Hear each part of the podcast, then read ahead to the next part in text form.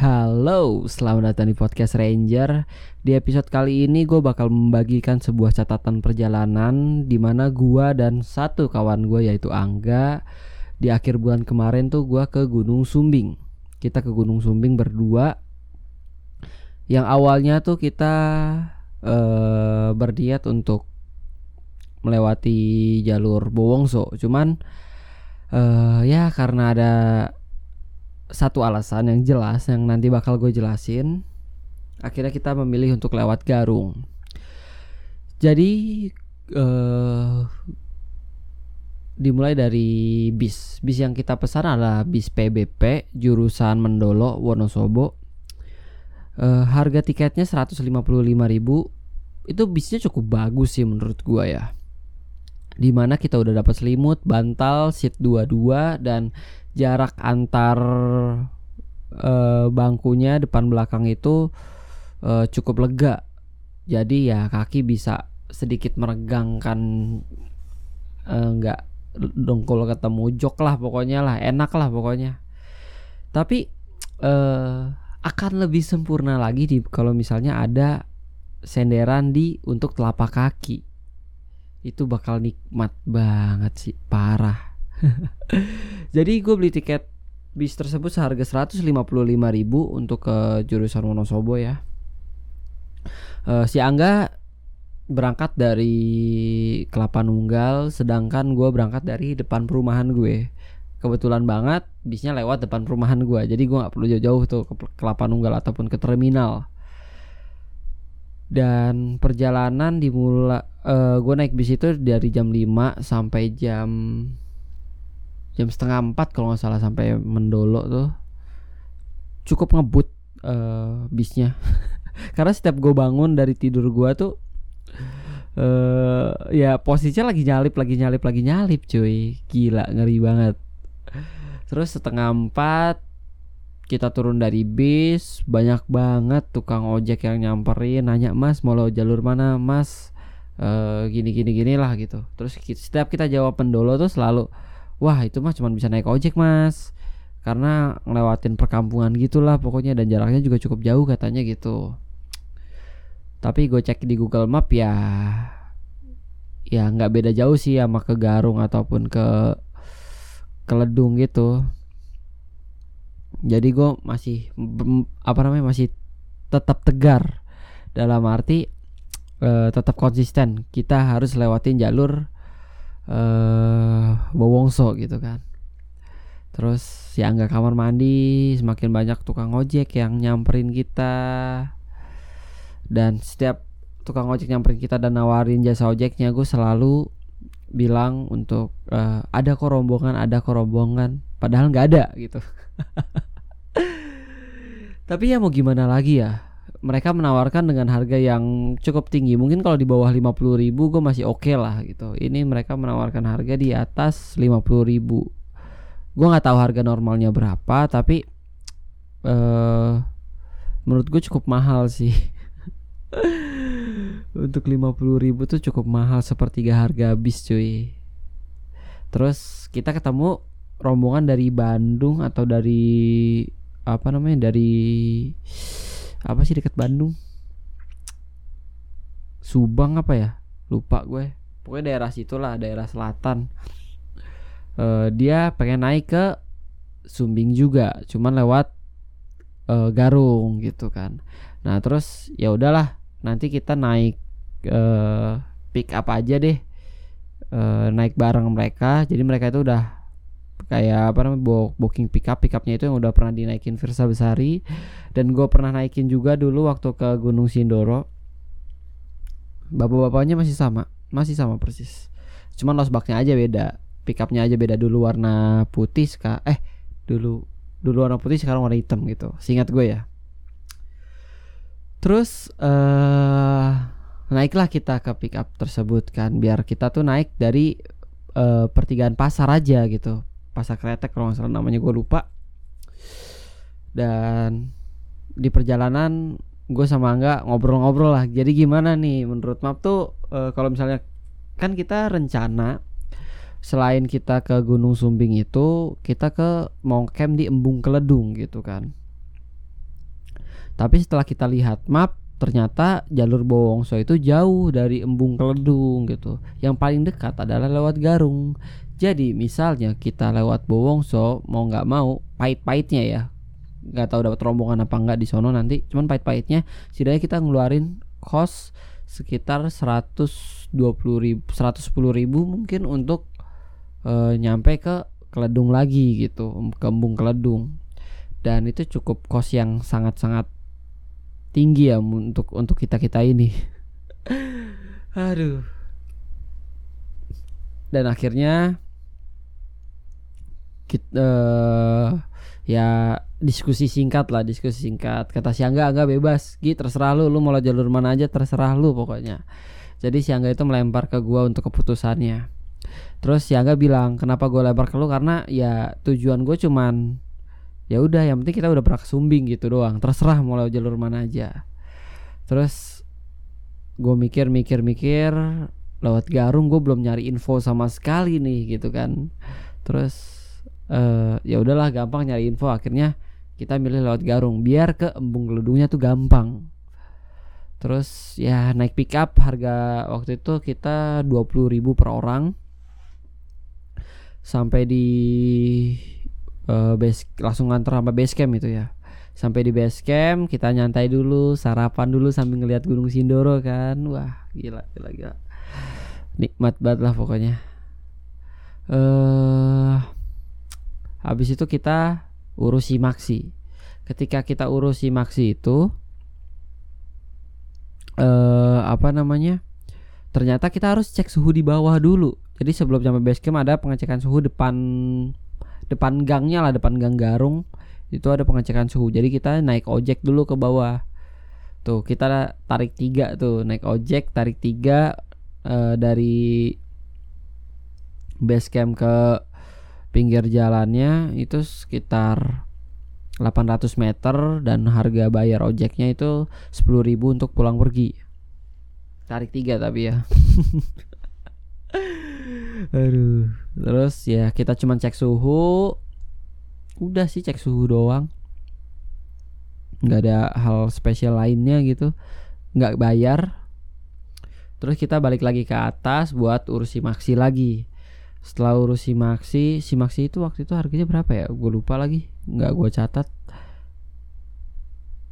dua puluh ribu apa berapa ya lupa gue lupa lupa lupa lupa pokoknya waktu kita ngurus si Maxi itu kita absenin semua peralatan yang kita bawa dari logistik pakaian plastik sampai ke uh, jumlah air yang kita bawa jumlah botol berapa botol yang kita bawa. Pokoknya jumlah gas juga kita hitung. Pokoknya diabsenin lah di apa di form untuk bikin simaksinya urus simaksi kelar kita beli tiket untuk naik ojek sumbing. Di mana ojek sumbing ini adalah sebuah sebuah apa ya? Sebuah sebuah apa sih namanya? Icon lah. Sebuah icon.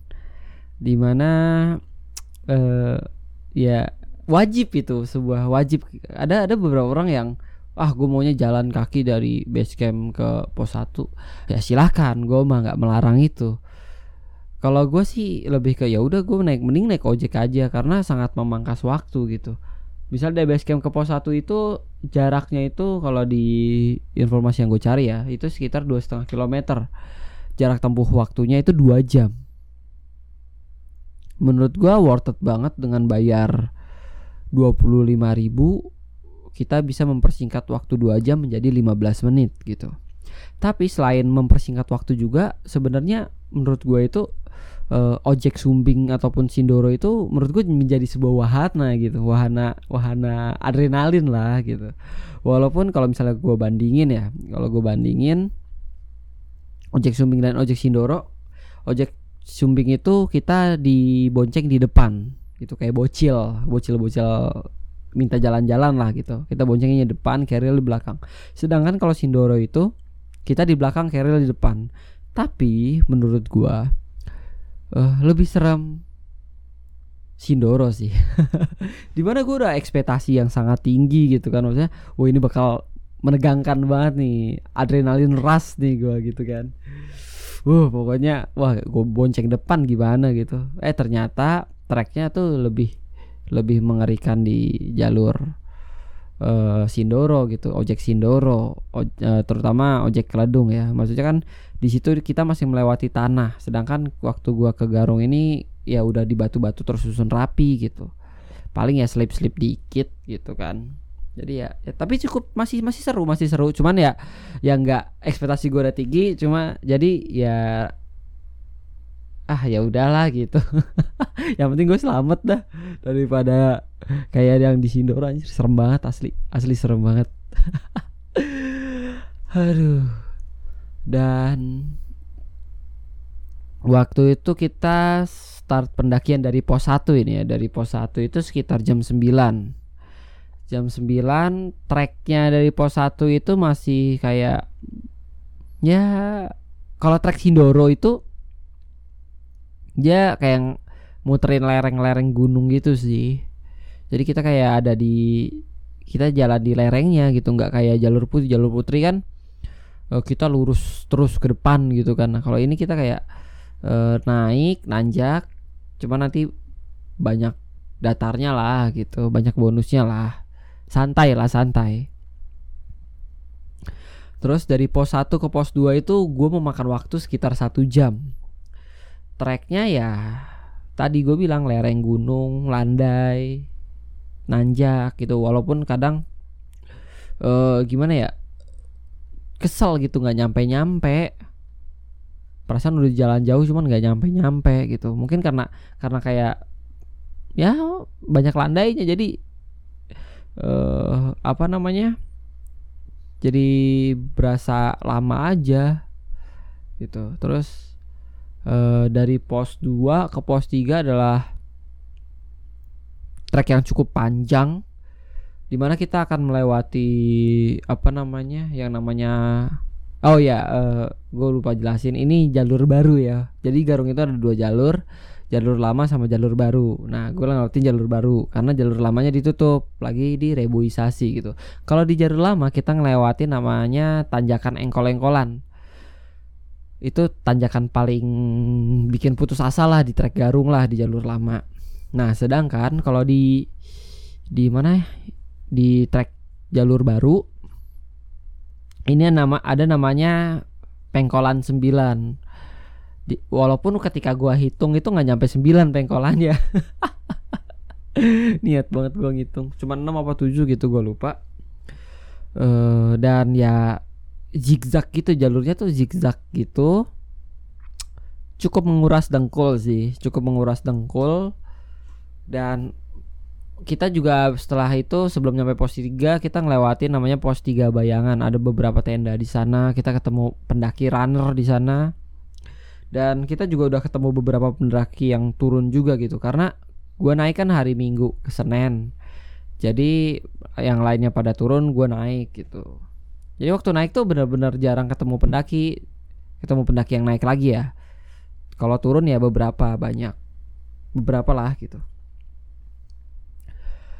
Uh, pos 2 ke pos 3 itu memakan waktu sekitar ya satu setengah jam lah satu setengah jam singkat gue ya nah terus uh, sampai pos 3 itu kita, rencananya gue sama Angga itu mau ngecamp di area camp 2 jadi ada area ada pos 3 bisa ngecamp, atasnya lagi area camp 1, atasnya lagi area camp 2. Ini jaraknya cukup cukup berdekatan ya.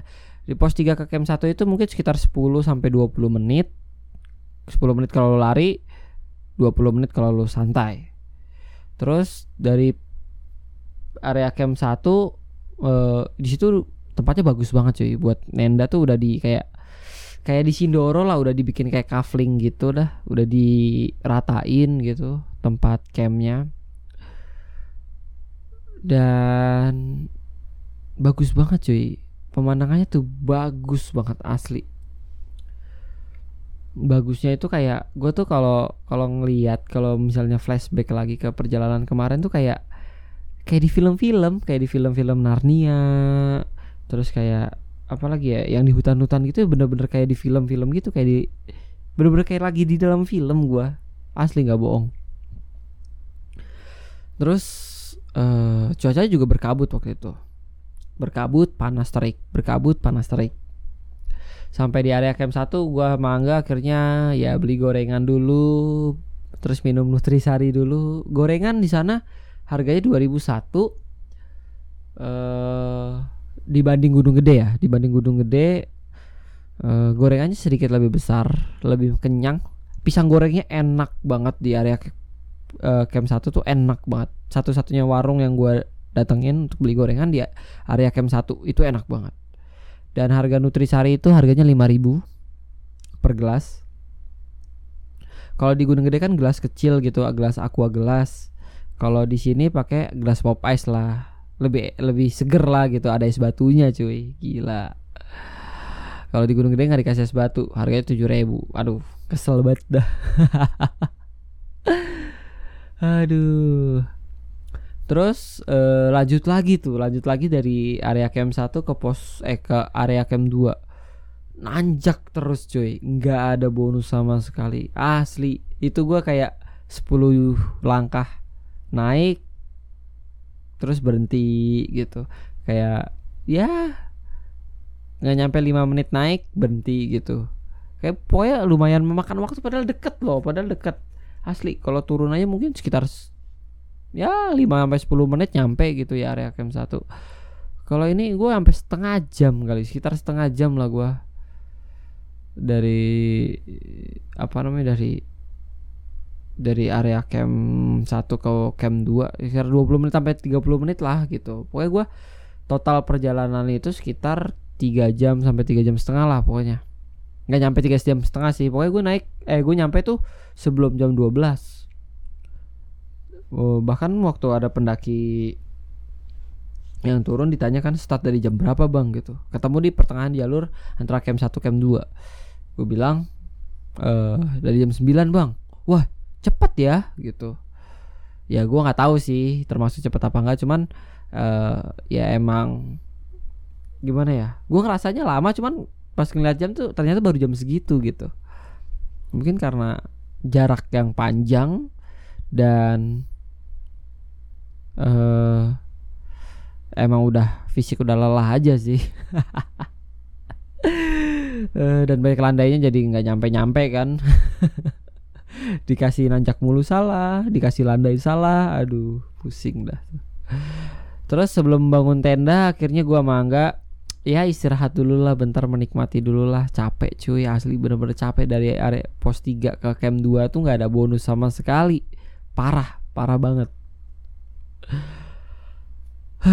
terus bangun tenda eh makan beli nasi bungkus kan gue sama enggak selalu selalu gue sama enggak tuh uh, di base camp selalu beli nasi bungkus untuk di untuk buat makan siang.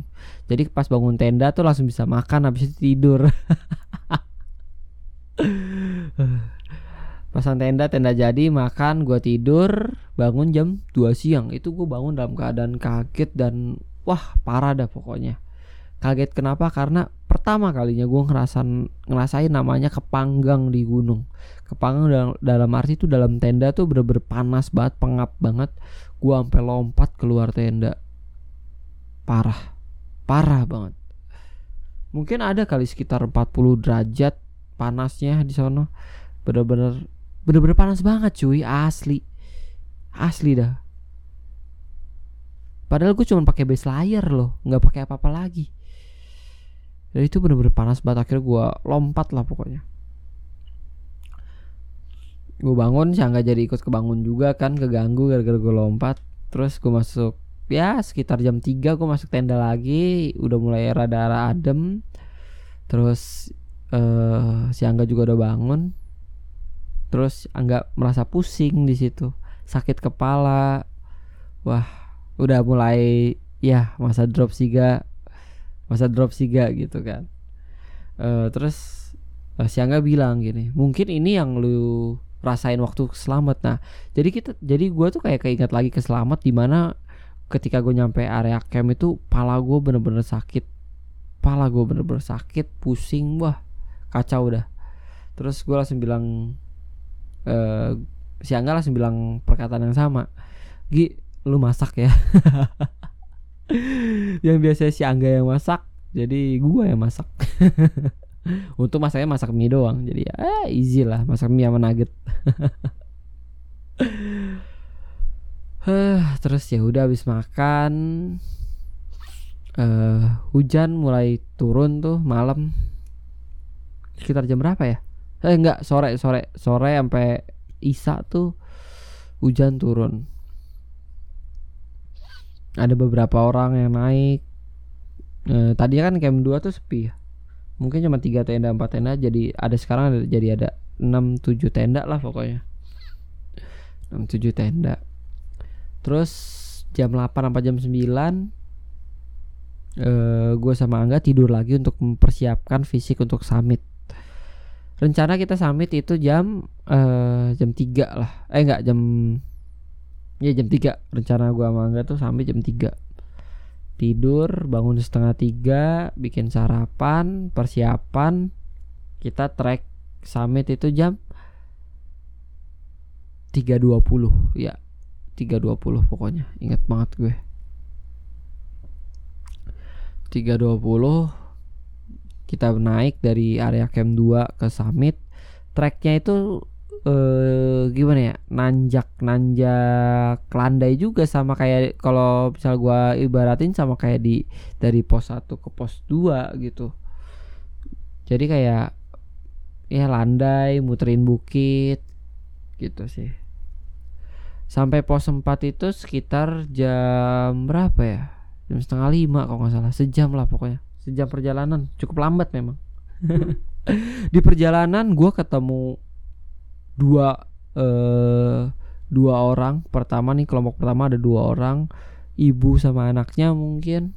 Anaknya udah kedinginan banget. Pokoknya udah benar-benar kedinginan banget gue gue lihat. Terus udah pakai thermal blanket dan lain-lain. Terus gue tanya gini ke orang yang lagi ngerawatnya gimana? Udah aman belum? Gitu. Eh gimana? Aman nggak? Gitu. Aman aman aman. Oh ya udah kalau aman.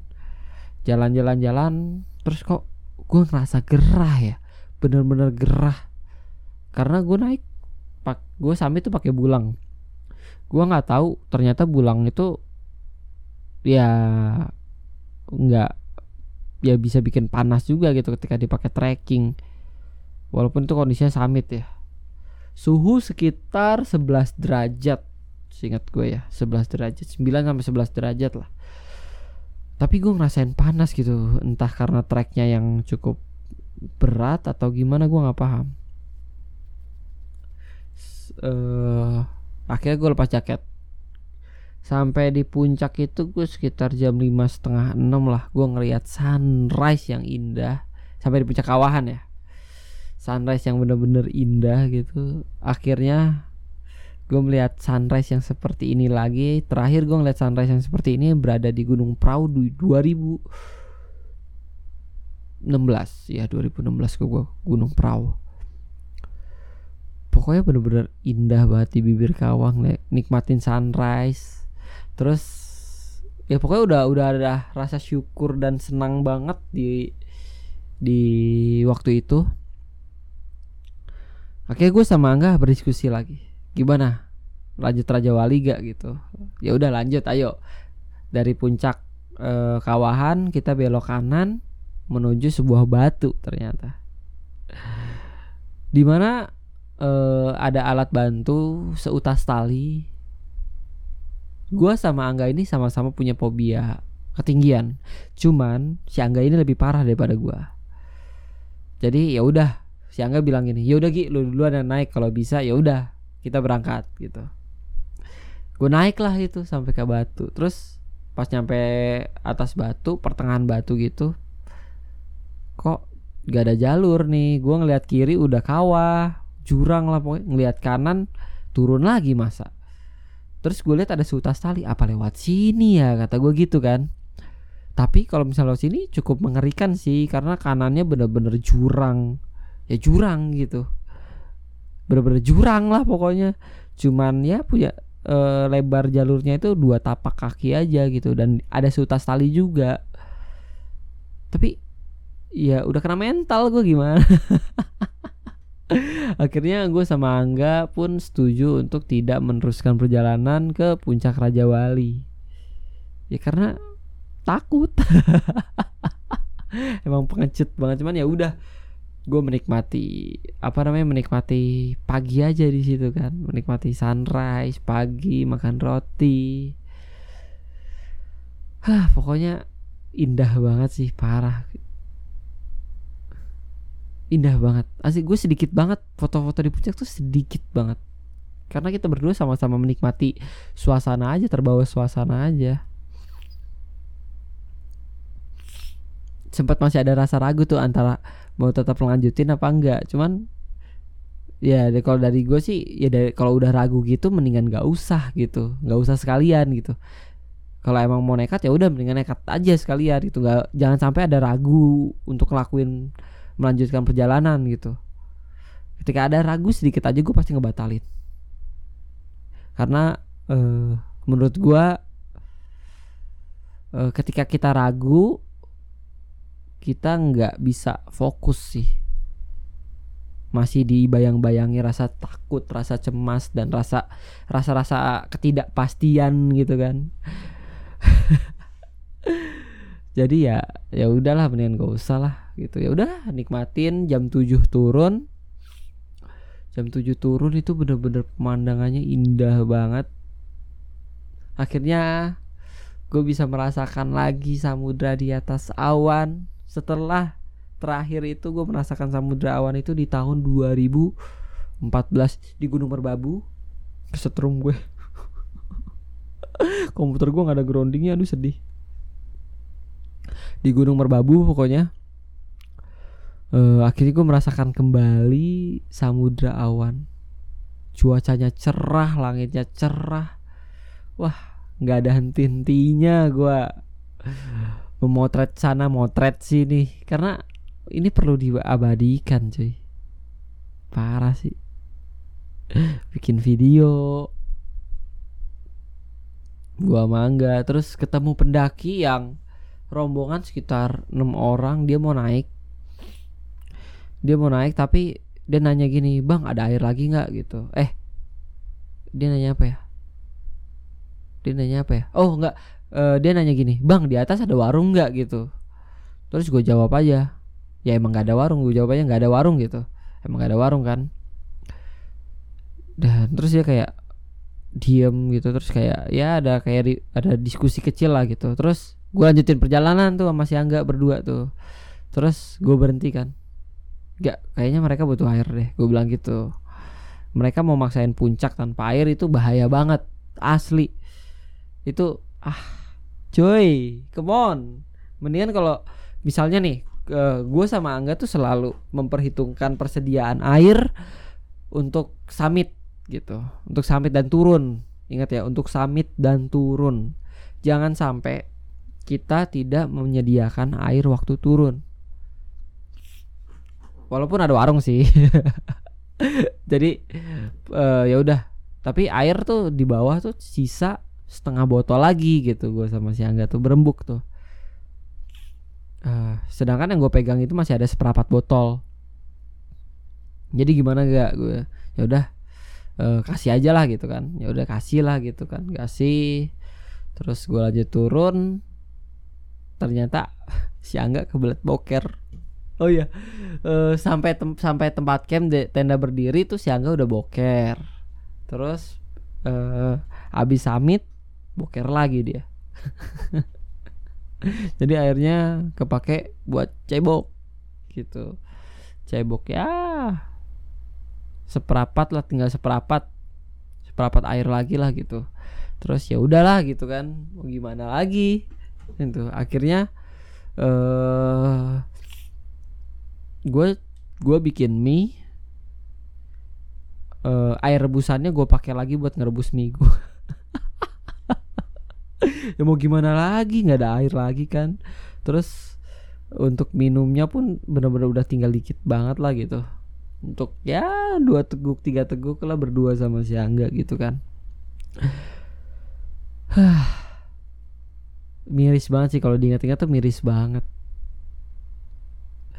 kabut mulai naik terus habis makan dan lain-lain kita tuh las, uh, langsung packing lah pokoknya langsung packing. Kelar packing tuh sekitar jam 10 apa ya gue lupa.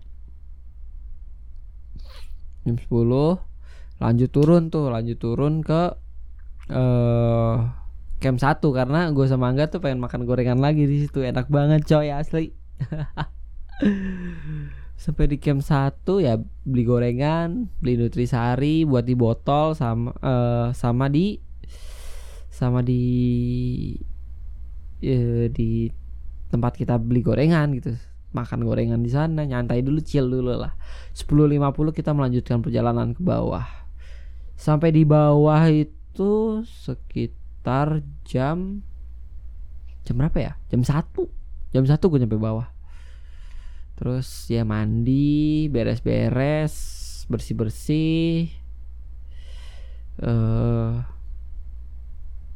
hujan turun. Akhirnya kita nggak jadi camp di Embung Keledung. Nyari penginapan mahal-mahal. Mau gimana lagi? Mahal-mahal sih mahal-mahal banget. 200 sampai 300 lah. Nggak masuk di budget di gua. Terus akhirnya ya udah nginep di base camp semalam ada yang kejadian buruk ada yang ditandu lah gitu di base camp Garung waktu itu. Ada dua orang apa empat orang gitu gue lupa. Empat orang ada empat orang. Empat empatnya cewek sih ingat gue ya. Uh, dua orang itu ketemu sama gue waktu summit. Eh waktu mereka summit gue turun itu ketemu. Jadi mereka itu habis tektok sindor habis sindoro terus lanjut ke sumbing gitu kan double summit dengan fisik yang uh, gimana ya kalau misalnya mau double summit fisik yang paling utama. Kalau gue ya kalau gue memperhitungkan fisik gue gimana adalah kuat apa enggak adalah ketika gue lari. Bisa gue jogging nih gue jogging gue mampu satu jam ber tanpa berhenti menurut gue itu udah cukup untuk naik satu gunung gitu. Tapi kalau misalnya mau double summit gimana? Gue nggak tahu sih bingung juga ya kalau double summit ya minimal lu satu setengah jam sampai dua jam nggak berhenti jogging lu kuat sih. Dengan peralatan ultralight ya ingat dengan peralatan ultralight tapi kalau bawa keril gue mau sih nggak mau mau satu gunung pun. Kayaknya aduh capek banget coy asli. Makanya gimana ya fisik gue tuh udah lemah banget kayak gue pakai ultralight aduh aduh aduh Terus uh, ada yang kena hipo juga. Terus dapat kabar dari Gunung Selamat ada yang meninggal dunia. Aduh. Karena hipotermia. Aduh, emang sih paling mematikan tuh di gunung itu kelelahan dan hipotermia. Makanya uh, kalau naik gunung tuh harus ada tiga persiapan wajib menurut gue ini tiga persiapan wajib ya yaitu fisik fisik itu paling utama cuy Terus kedua peralatan. Ketika lu naik gunung ya peralatan lu juga harus sesuai standar lah. Emang nggak ada patokan standarnya, cuman ya lu kalau lemah dingin lu butuh eh uh, apa namanya? butuh jaket yang tebal, butuh sleeping bag yang tebal gitu. Yang dari bulang atau yang ada aluminium foilnya. Dan harus bawa P3K terus harus bawa thermal blanket juga untuk jaga-jaga. Banyak banget soalnya gue yang gue lihat tuh orang naik gunung tuh asal aja gue lihat. Carrielnya menurut gue uh, kurang safety untuk di bagian pundak karena goyang. Terus uh, tendanya single layer ya nggak apa-apa sih single layer kalau musim kemarau mah. Memang kalau musim hujan single layer tuh kayak riskan aja gitu. Walaupun banyak uh, kalau misalnya lo pengen single layer ya keluarin cross cost check yang lebih gitu untuk beli brand yang atau beli tenda yang agak rada mahal gitu yang materialnya yang bagus yang 20D ringan terus coatingnya juga bagus gitu jadi nggak tembus air paling mentok-mentok kondensasi. Jadi ya udahlah. Jangan pakai tenda-tenda yang aduh miris banget coy. Parah deh. Karena gue udah ngerasain gitu ketika gue naik gunung selamat pakai tenda begitu tuh kayak ah damn. Aduh aduh aduh aduh. Jadi buat teman-teman yang mau naik gunung ya ya tiga persiapan itulah minimal gitu minimal ya ingat minimal Terus uh, lanjut lagi habis ke camp di base camp, gua sama Angga tuh lanjut jalan kaki. Jalan kaki menuju Embung Keladung. Jaraknya itu sekitar satu setengah kilometer. Kenapa gue pengen jalan kaki? Karena ya gue pengen lihat aja aktivitas warga sekitarnya tuh seperti apa gitu loh. Gue juga pengen lihat gitu biar biar lihat kotanya biar lebih kena eh biar lebih uh, kenal dekat sama kota Temanggung gitu. Karena menurut gue kota Temanggung menurut gue ya menurut gue salah satu kota paling indah sih. Selain Dieng Jogja. Yang pernah gue samperin ya maksudnya. Terus uh, ya abis dari Embung Kaladung foto-foto bentar ke terminal bayar dua puluh ribu eh iya dua puluh ribu. Eh apa lima belas ribu ya? Gue lupa lagi. Sekitar 15 sampai dua puluh ribu gue lupa. Terus uh, beli tiket. Nah waktu itu tuh yang hari apa namanya hari Senin naik tuh bilang uh, tiketnya tuh mahal gitu jadi waktu di hari Senin dia misalnya nih dia mau balik hari Senin atau Selasa itu sekitar 250 sampai 300 padahal bis yang sama. Terus uh, ya udah kan karena gua kebetulan juga untuk masih ngecamp eh masih ngecamp di base camp eh, masih ngecamp di base masih stay di base camp dan mau ke Embung Geledung gitu. Sampai ke terminal gue langsung beli tiket dengan harga dua ratus ribu. Wow! Gila gila gila gila. 25% lebih tinggi coy parah. Terus setelah itu ya udah perjalanan sampai rumah tuh sekitar jam 3 jam 3 pagi. Ya sekarang nih gue baru nyampe rumah nih. Mungkin cukup sekian sih dari catatan perjalanan kali ini. Tapi gue kayaknya pengen nambahin satu deh. Kayak setiap perjalanan itu kan kita belajar ya setiap perjalanan itu pasti ada sebuah kisah yang benar-benar berarti banget gitu.